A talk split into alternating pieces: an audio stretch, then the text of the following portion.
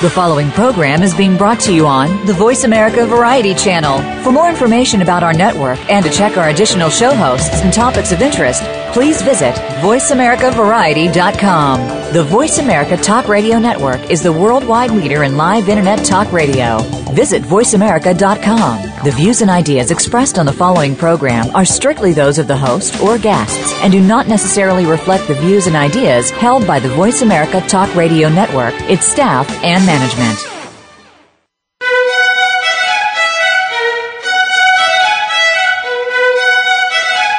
Welcome to Museum Life with Carol Bossert. Museums play an important role in our lives. Nearly every good sized city has at least one museum. On today's show, we'll discuss how museums are not only important places to display artifacts and teach us, they also contribute to the economic development of the areas where they're located. Now, here is your host, Carol Bossert. Good morning. I'm very excited today to have a friend and colleague, David Carr, uh, on the show today. Welcome, David. Thank you very much, Carol. I'm honored to be here. You know, David, uh, as I was writing the promo for this week's show, I just couldn't help myself start it by uh, uh, with a quote from John Cotton Dana. It's Good man. I, it, yeah, and and of course John Cotton Dana was uh, a, a, museum pioneer or uh, almost a museum maverick uh, at his, of his time in the early 1900s. But of course, it's also sort of an inside joke, uh, David, between the two of us, since that's where we met. We met that's in right.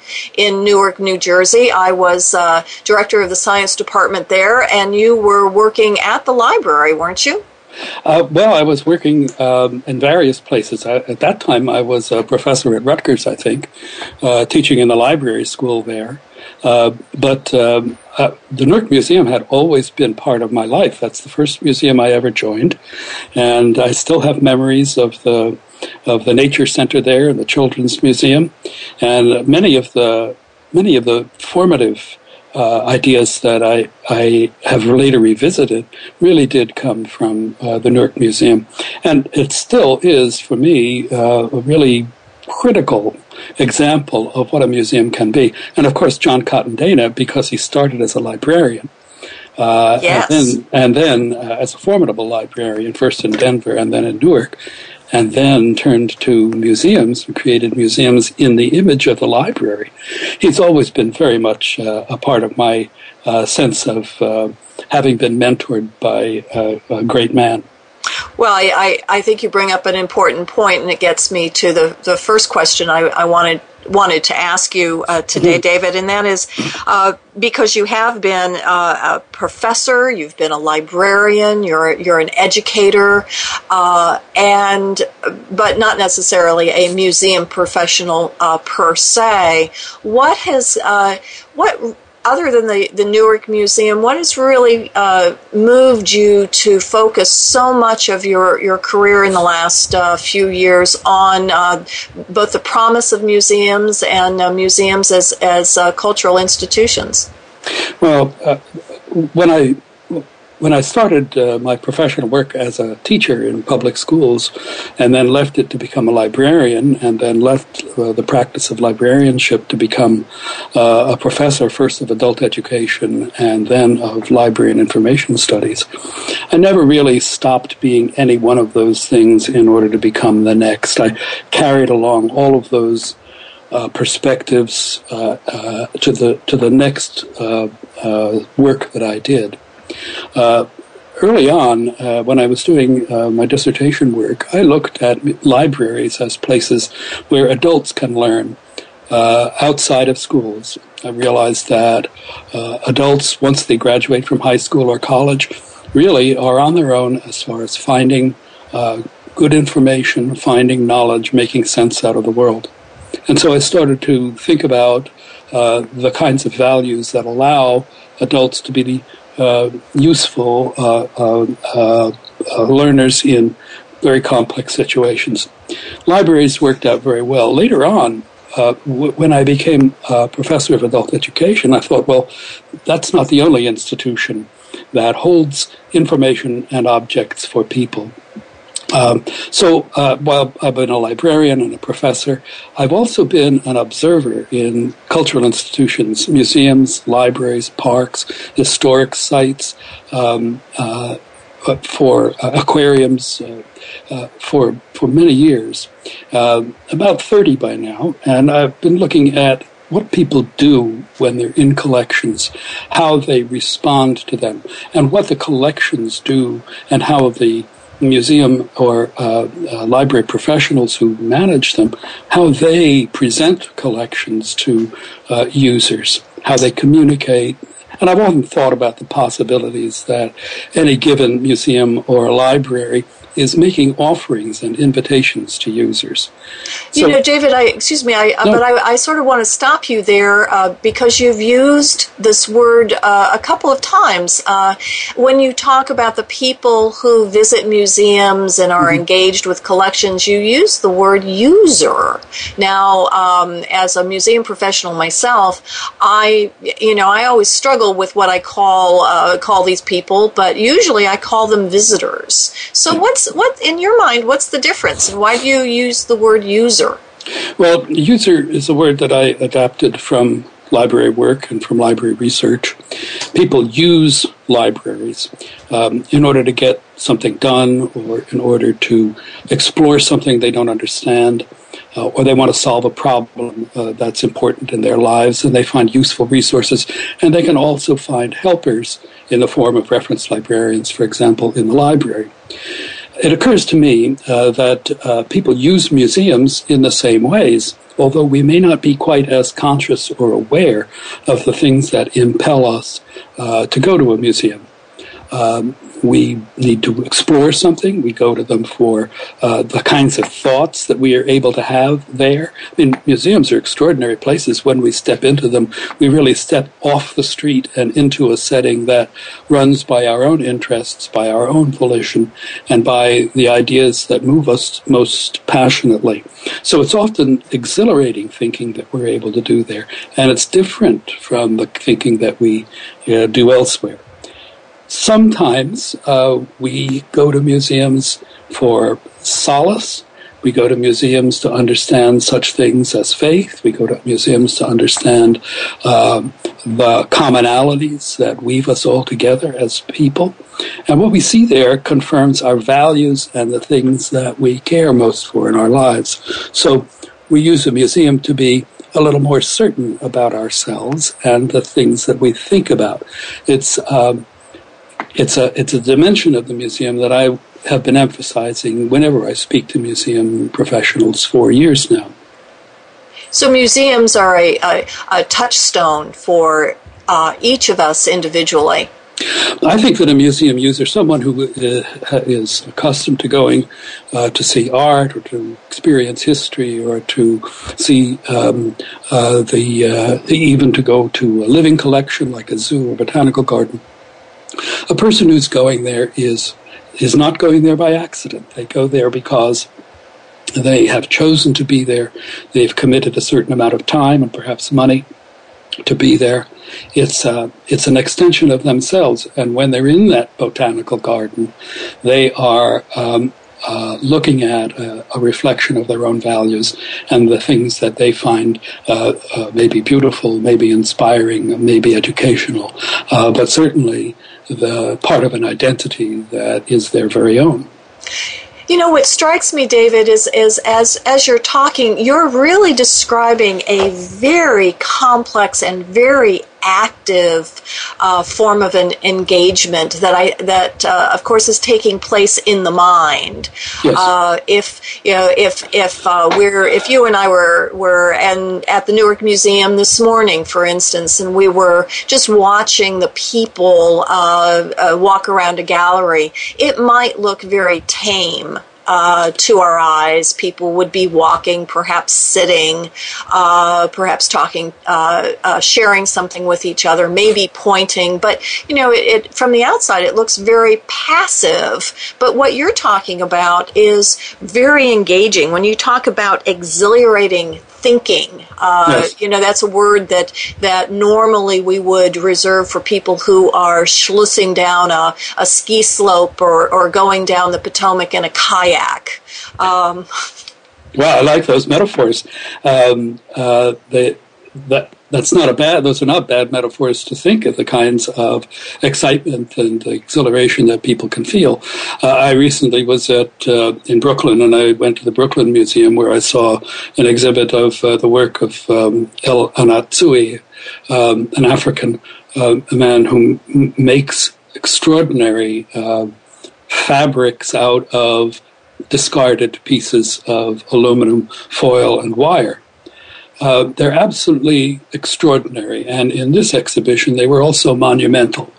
So, in the presence of these things that went from floor to ceiling, multiple examples, different patterns, uh, just astonishing, huge blankets of color uh, uh, and metal, uh, one sees them and thinks about the genius that it takes to create them, about the uh, challenge of working with the objects themselves, about the uh, uh lasting quality of the uh, of these things and how they are movable, but they're also permanent and they'll be with us as both as artifacts but also as memories.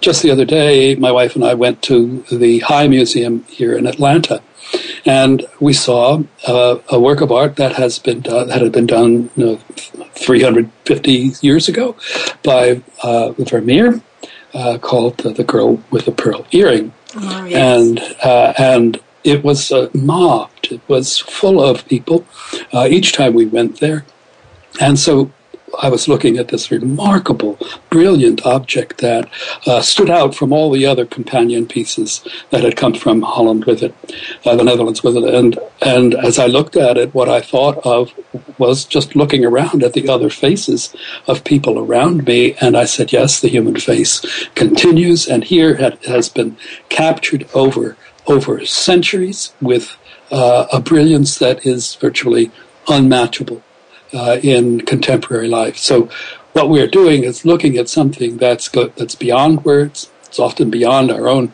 ability to explain what's happening, but it also has a very definite uh, effect on us because it creates a memory, it creates an experience, what John Dewey thought of as an experience that lasts with us.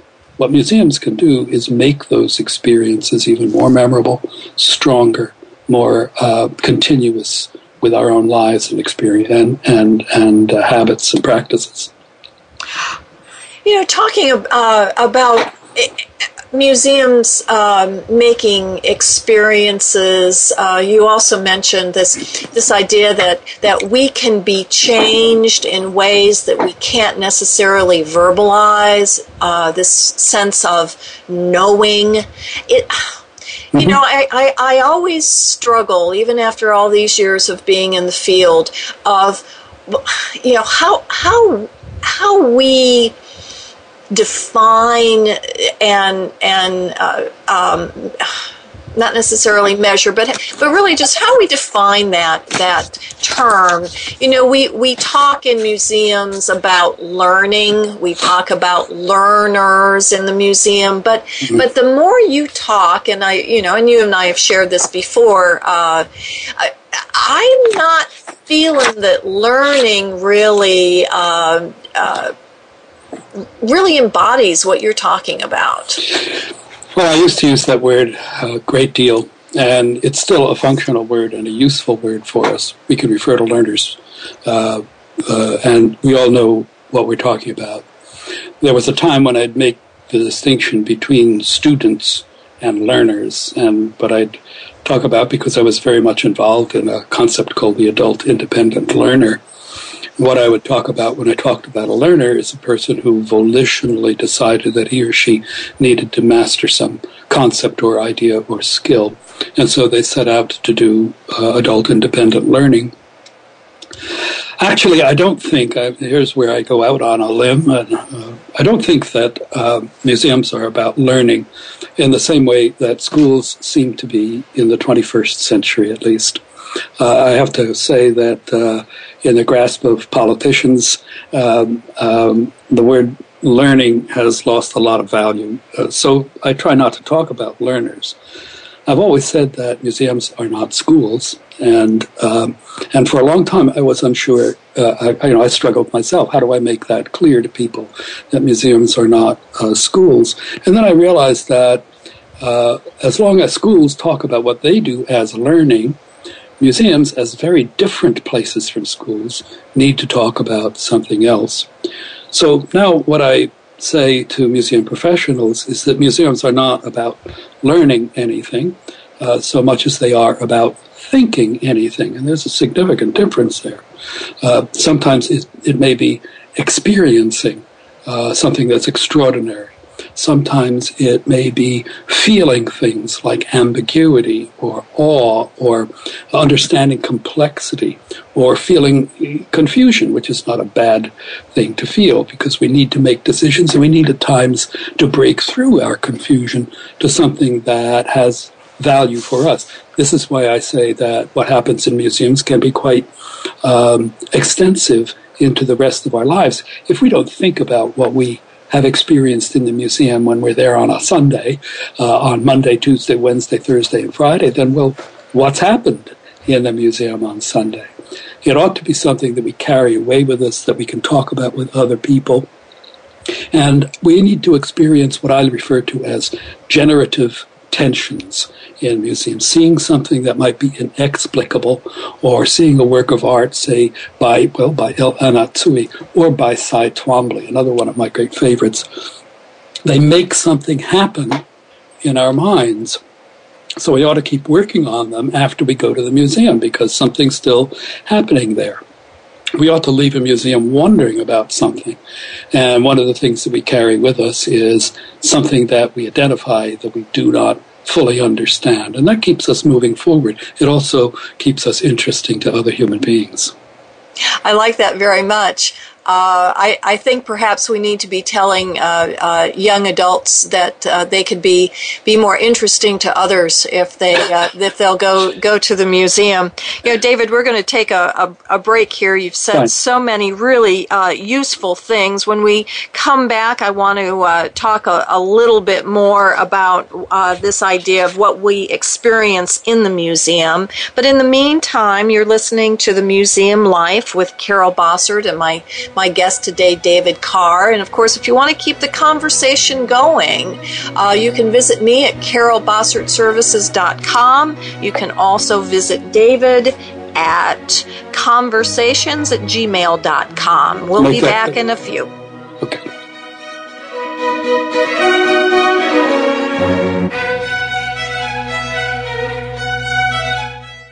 Talk, talk, talk. That's all we do is talk. Yeah! If you'd like to talk, call us toll free right now at 1 866 472 5787. 1 866 472 5787. That's it. That's it. VoiceAmerica.com. In the spirit of Have Couch Will Travel, Dr. Carol Lieberman creates a haven of sanity in an increasingly insane world. Each day, we are bombarded with news of events that have never crossed our wildest nightmares. Society is spiraling out of control, and everyone is reeling from it. But now there's an answer. The best way to keep sane in this insane world is to tune in to Dr. Carol's Couch on Voice America. Dr. Carol, a certified media psychiatrist, will broadcast live from her Beverly Hills office every Tuesday at 1 p.m. Pacific Time. Call or log in and get help with whatever is sending you reeling whenever you need a soothing voice to calm and advise you. That's Dr. Carol's Couch every Tuesday at 1 p.m. Pacific Time here on America's Voice, voiceamerica.com.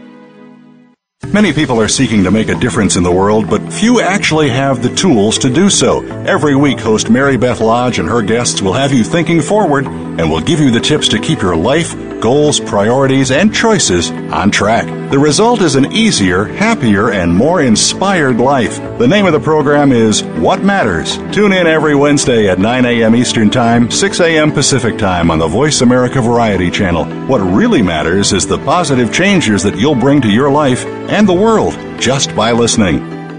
Talk, talk, talk. That's all we do is talk. Yeah! If you'd like to talk, call us toll free right now at 1 866 472 5787.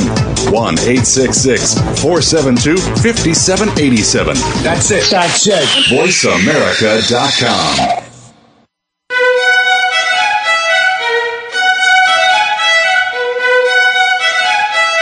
You're tuned into Museum Life with Carol Bossert.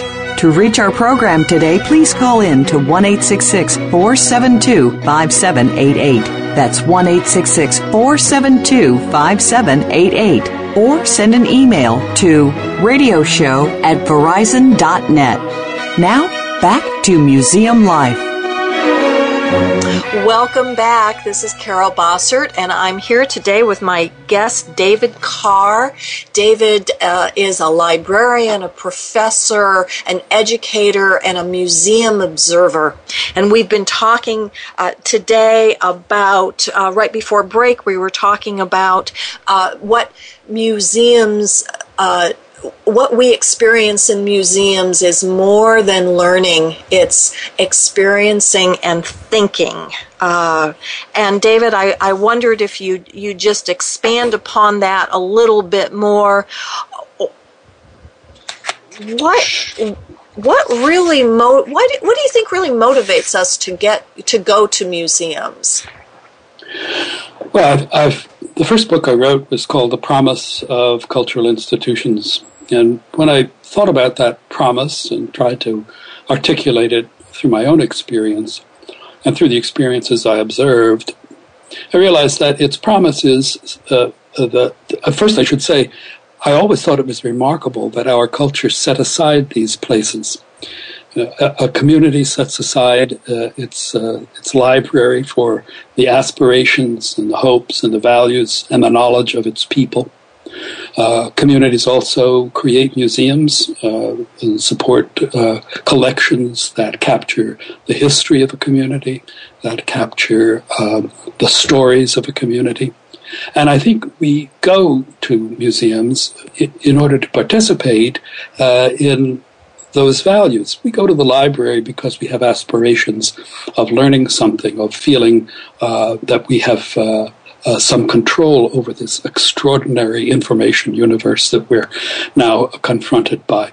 Uh, we go to a museum to gain some access to and sense of the continuities uh, of which we all are a, a part. Uh, one of the most important museum exhibits I ever saw was in Philadelphia uh, and it was a museum exhibit that had been created by uh, the University, by the Wisconsin State Historical Society.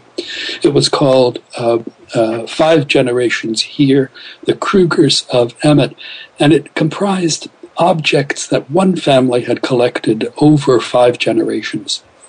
There was a lot of photography in the exhibit because one of the sons of this family was a photographer. So you could see toys and furniture uh, uh, constantly in different generations, in the homes of different generations of people. And as I looked at that, and as I saw other parts of that exhibit, which included such things as family stories and recipes and um, uh, uh, uh, pieces about the renegade uh, black sheep of the family, I thought as I watched, uh, as I saw these things, well, this is my story as well. There are parts of me that are here. Some parts of the story are not mine, but I certainly can understand them and I can look at them as though they were telling me about me. I think, in a way, that's something that we all, all sense when we enter a collection that has depth and brilliance associated with it. A great collection reminds us that we are more than uh, the professional person we are, more than the person who goes to work each day, more than the parent who manages a household, more than uh, the commuter or uh, the uh, late night hobbyist who's struggling to uh, finish something that he really cares a great deal about. The museum, Go ahead. Well, I was going to say, David, that you know that sparks in me an idea that I that I hadn't really considered before, and that is that when we go to museums, we not only want to find ourselves in the story, but we want to be reminded that we are connected to others' stories. We we're searching for community, and I'm and I'm wondering if that need to search for community is not even more magnified in these days where so many people live in situations where they don't even they don't know their neighbors. We live in, in large transient communities. Maybe museums are are playing an even greater role than than we've really acknowledged. I agree completely. They certainly have the capacity to play that greater role. Um, the, the the book that I published in 2011 is called Open Conversations, and what it tries to uh, explore is the idea that cultural institutions are settings that naturally are provocative and evocative.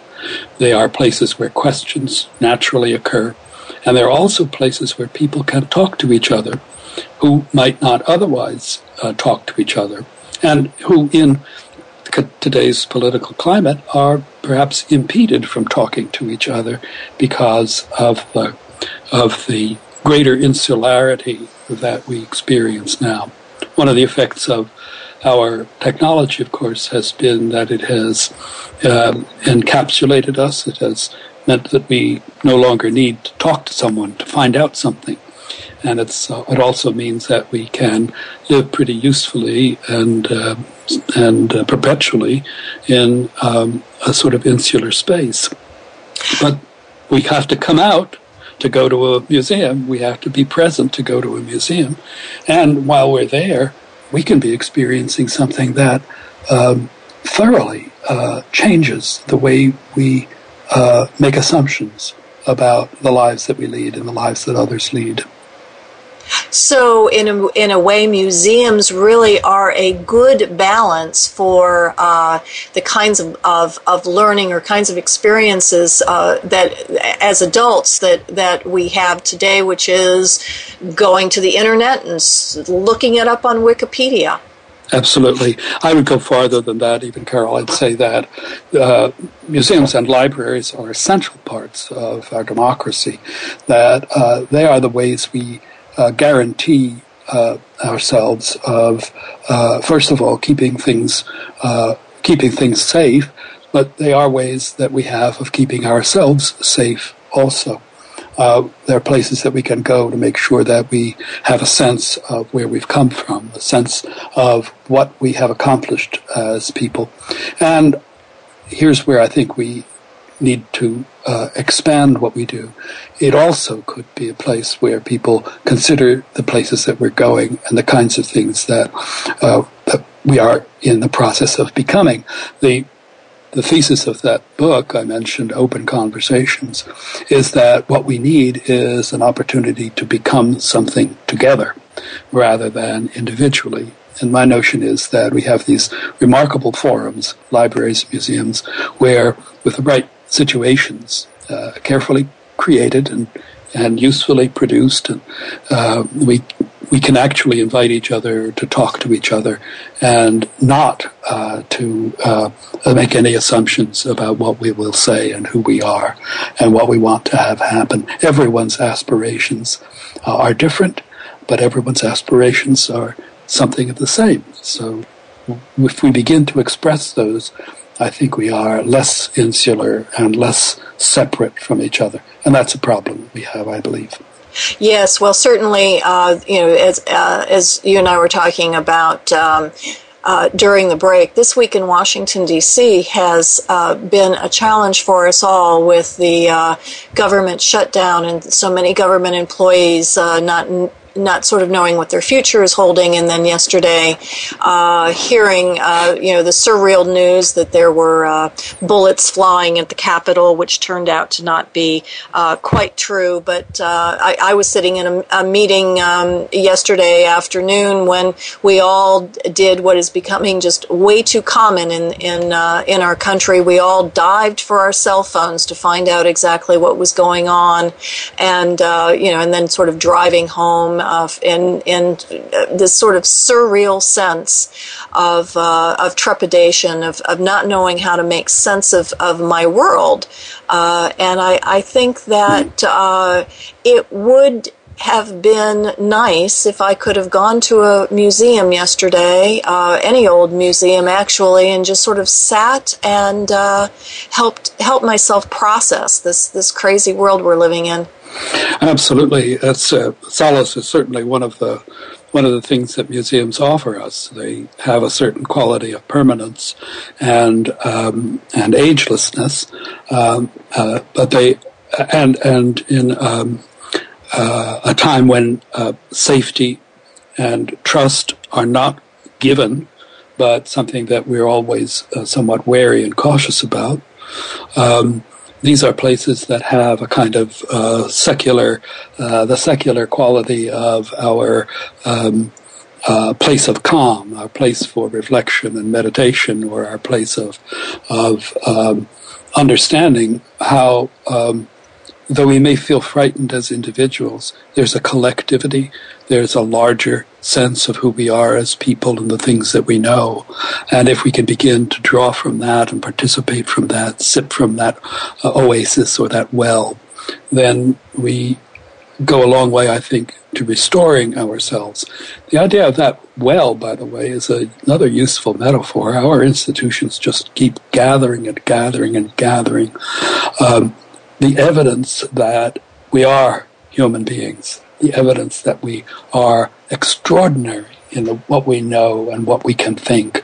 Uh, and that's also something that we participate in when we go there and we see the, how far we've come. If you go to the Henry Ford Museum, for example, in Dearborn, that's a story. It, the museum tells a story that is continuing that lives on. People who, who visit that museum, who use that museum, really are using it in order to understand an American story. And that's, uh, uh, that's a sense of a source of identity as well as a source of, uh, of uh, possibility. You know, David, one of the others uh, topics that you bring up uh, particularly in uh, your book, The Promise of Cultural Institutions, is this idea that we we go to museums uh, and libraries because we have unfinished business. Mm-hmm. Could you talk a little bit more about that? I, I find that concept fascinating. Well, I, say I, I love it myself. It's uh, you know, as we grow up, uh, we are subject to so many influences we learn in our families. We experience things through our our parents, through our extended relatives, or those people who serve us as models and mentors and help to shape us. We often have some sort of faith training at our early years. We gradually evolve into social beings outside our homes and, and so on. And we go to school. Uh, we uh, have to and as we go to school, we learn things uh, and experience things. And there are cumulative things that occurs to me that happen. We have uh, certain markers that we observe and obey, but after a while, we also question. We wonder what's happening. Uh, we wonder if everything we've heard uh, covers it all. We find that there may be inconsistencies between our upbringing and someone else's, or we may look at our families and after thinking them to be entirely stable, they have fissures in them or they begin to fall apart, or we lose someone we care about. One of the things that happens is that we're always asking questions of ourselves. They don't go away. Think of some of the ethical questions that just keep taking new forms as we evolve uh, as individuals. Well, I think these are unfinished issues. And uh, they may be really practical. There may be a time in school, for example, when we have studied, um, well, let's say geology. And when we go to a museum like the Museum of Natural History in New York or the great one in Washington, one of the things that we may want to pursue is that whole notion of geology and the whole notion of where, how the world has evolved and how the world has come forward. So we carry that with us. Now, we can read as many books as we want about geology.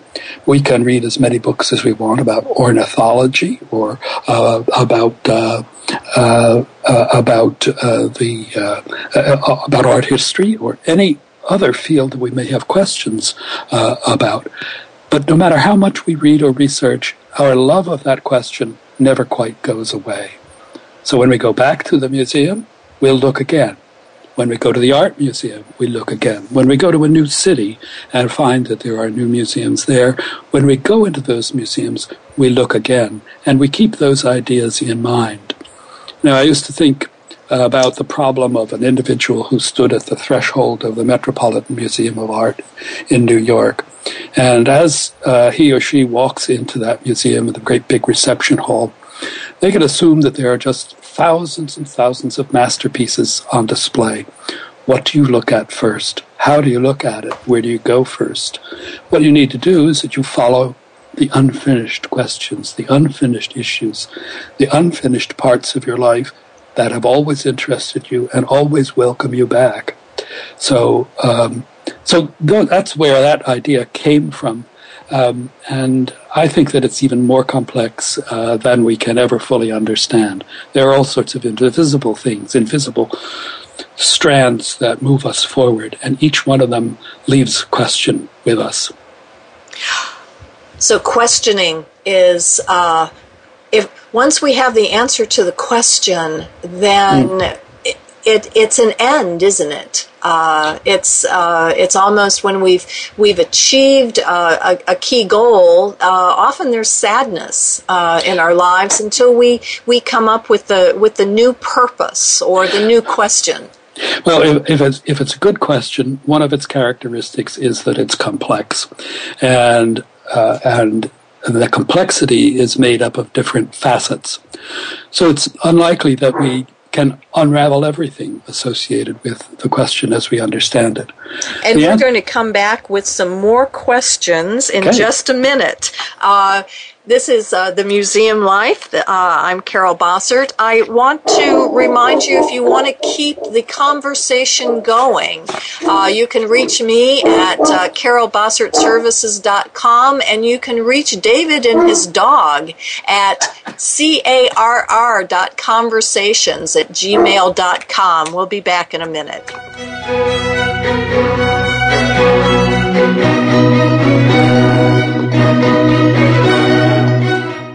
Talk, talk, talk. That's all we do is talk. If you'd like to talk, call us toll free right now at 1 866 472 5787. 1 866 472 5787. That's it. That's it. VoiceAmerica.com. Do the adventures of Indiana Jones leave you curious about this exotic and unusual profession? If so, don't miss Indiana Jones Myth, Reality, and 21st Century Archaeology with Dr. Joseph Schuldenrein. You'll learn about forensics, ancient civilizations, and human origins. Listen to Dr. Schuldenrein and colleagues discuss their excavations and related archaeological topics, ranging from the unique to the sublime, and yes, even the mundane. Indiana Jones, Myth, Reality, and 21st Century Archaeology, live Wednesday, 6 p.m. Eastern, 3 p.m. Pacific Time on Voice America Variety. There are over 140 million products manufactured worldwide. It is impossible to know the ingredients in these products, especially those made overseas. Stan Salat Jr., President and CEO of the HSF Mark and the Counterfeit Mark Alliance, is the host of People to People, working together for your safety. Stan believes in our right to know the type and amount of hazardous materials in consumer products and whether they are counterfeit.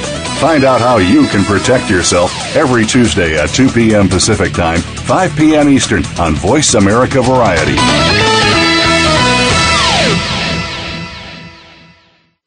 News, opinion,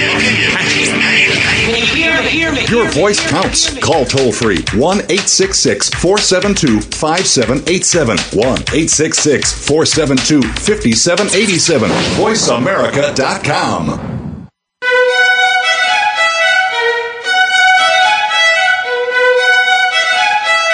You're tuned into Museum Life with Carol Bossert. To reach our program today, please call in to 1 472 5788. That's 1 472 5788. Or send an email to radioshow at verizon.net. Now, back to Museum Life.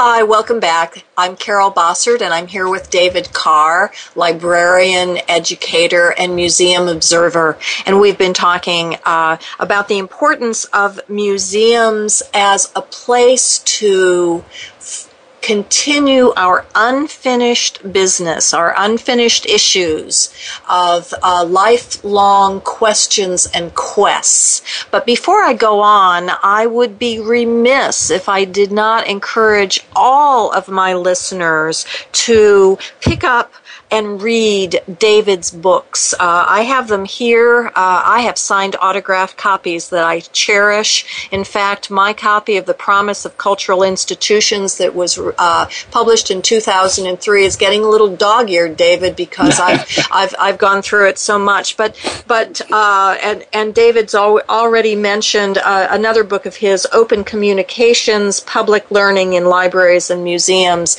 and another one of my favorites, A Place is Not not a place. A place, uh, a place, not a place. And, uh, and and because these cultural institutions that we do cherish say so much about our, our ourselves as as as a society that we put so much time and energy in building them, maintaining them, continuing to expand them, and more importantly, to go to them, to go to them uh, as as as learners, as searchers, as as uh, as our wanting self. So, in David, in our last uh, 15 minutes, uh, I what I'd like to do is share with our, our readers and then help uh, let you expand a little bit on my absolute favorite chapter that you've ever written in any of your books? I well, I, I will say now I am, as you know, I'm a writer by, by profession, and I sometimes like to say I get paid by the word. But the reason I particularly love Ten Lessons in One Rule is it's really short, and I can remember it. The really short is it's so that our listeners know it's i think it's two pages long the entire chapter it is it is so so i'm i'm going this will this is sort of like a quiz show david we're going to go okay. through all uh, maybe not i don't know that we're going to have room for all 10 we will get to the rule because everyone okay. needs that needs that. But what I, um, but I'm just going to uh, share a couple of these that always strike a chord with me, no matter how many times I've read this. And the first one is lesson one learners learn from learners. Yes, um, yes. That, by the way, that sentence is not original with me. Uh, it was one that I heard first from uh, the first superintendent of sc- schools that I ever worked for in Princeton, New Jersey, a man called Phil McPherson.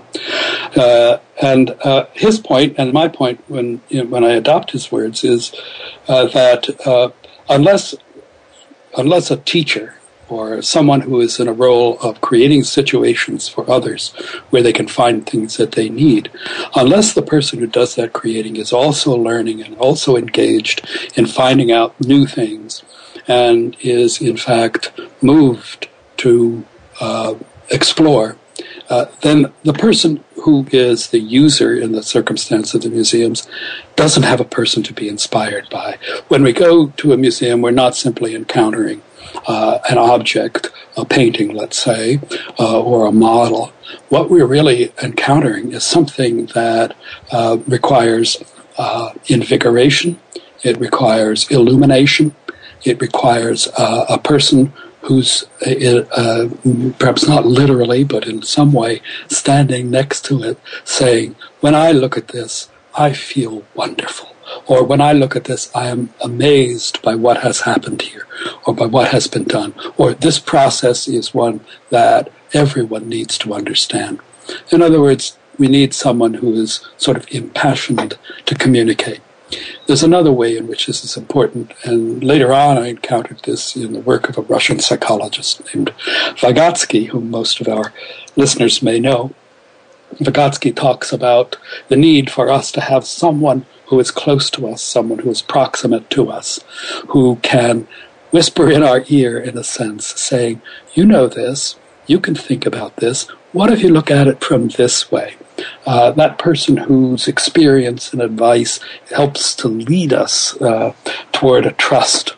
And that's what um, why it's important uh, to talk about how we learn and what we've discovered as individuals because we become models for other people. And we also have to talk about the things that we don't fully understand yet, uh, the, the puzzles that we have when we look at someone's work or when we look at a, a problem that just seems so fascinating but uh, at the moment is uh, uh, insoluble.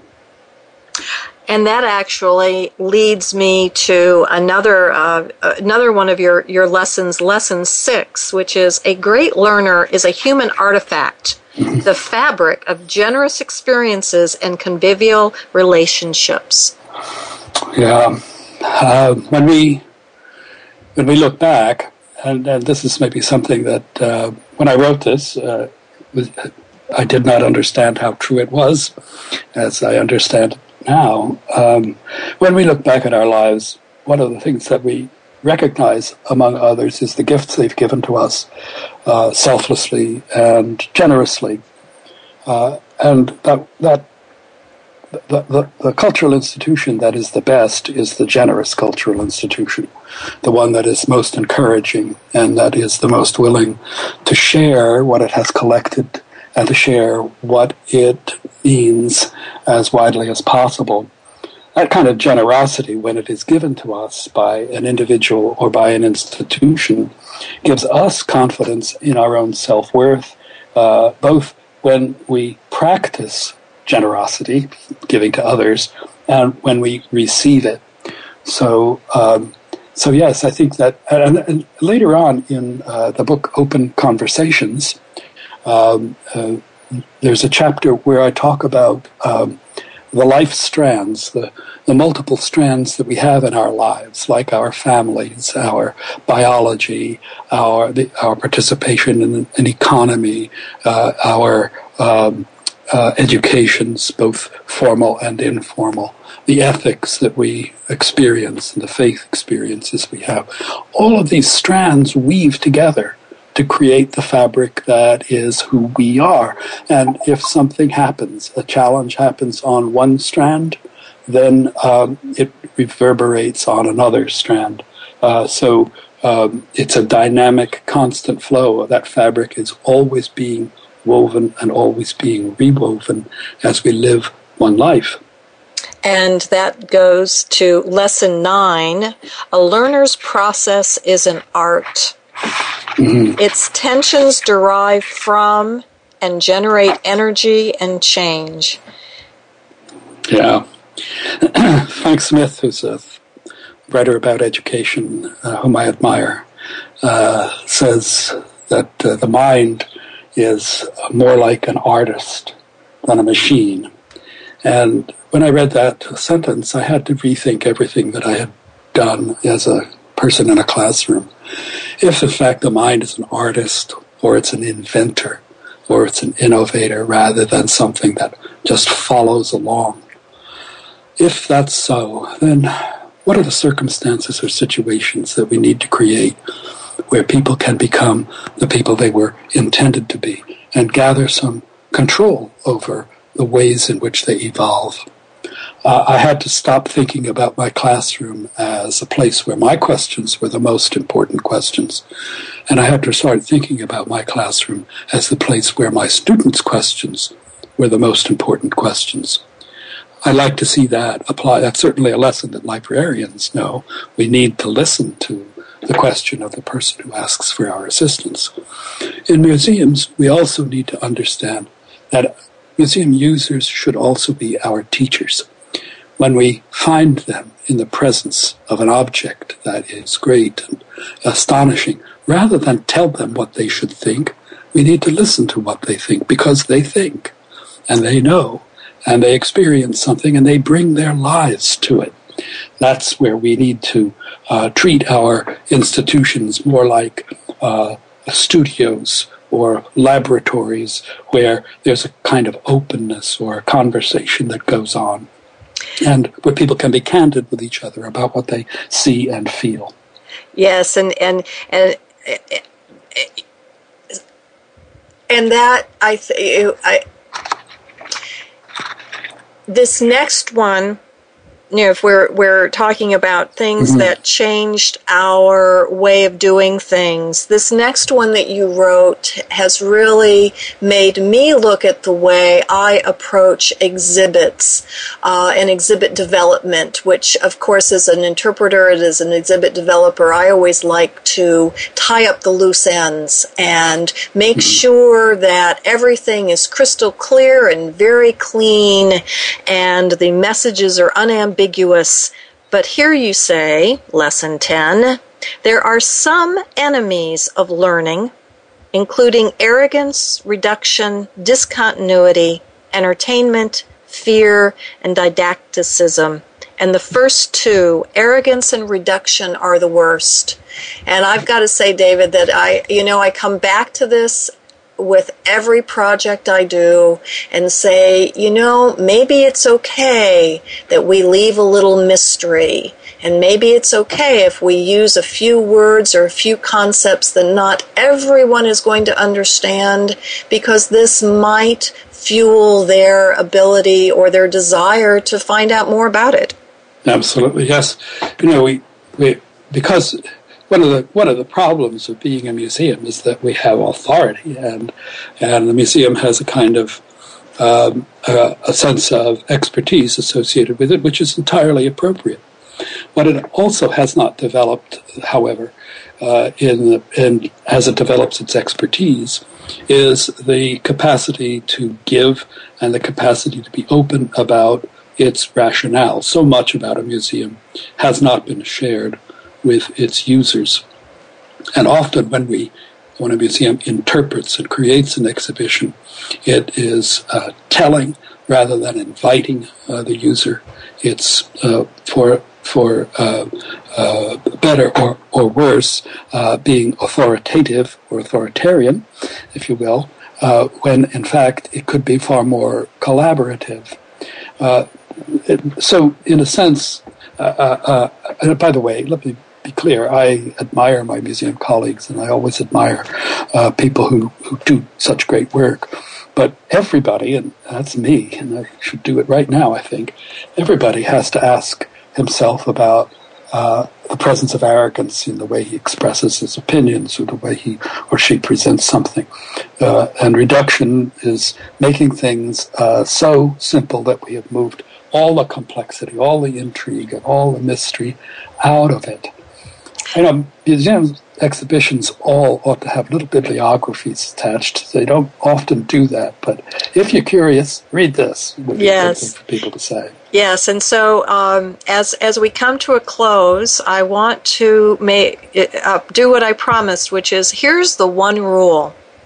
And I think if if we just remember this, we will all be better museum makers and museum goers. And that is rescue the user Every learner needs an advocate, needs to hear and trust a nearby voice. And David, I can't think of anyone who has been a better advocate for museums uh, and mu- museum makers than than you. Uh, I truly uh, have enjoyed our friendship over the years. You're an inspiration to me as I continue my my practice as a as a museum maker.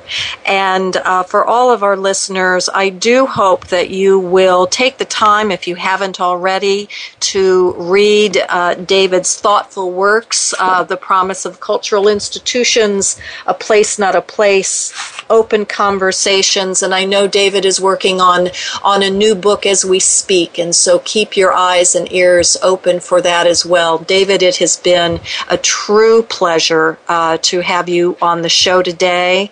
Uh, again, if you want to continue the conversation with David, please do at carr.conversations at gmail.com. Of course, you can always reach me at carolbossertservices.com. Uh, and uh, this is the Museum Life. We'll be back next week and uh, with another exciting guest. Thank you very much. Thank you, Thank David. you, Carol. Bye bye.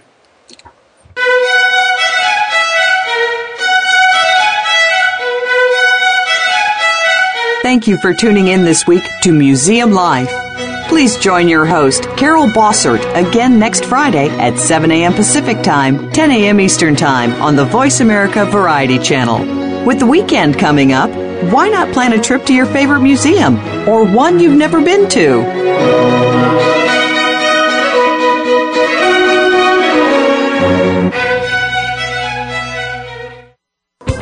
Thanks again for listening to the preceding program brought to you on the Voice America Variety Channel. For more information about our network and to check out additional show hosts and topics of interest, please visit VoiceAmericaVariety.com. The Voice America Talk Radio Network is the worldwide leader in live Internet talk radio. Visit VoiceAmerica.com. The views and ideas expressed on the preceding program are strictly those of the hosts or guests and do not necessarily reflect the views and ideas held by Voice America Talk Radio Network, its staff, and management.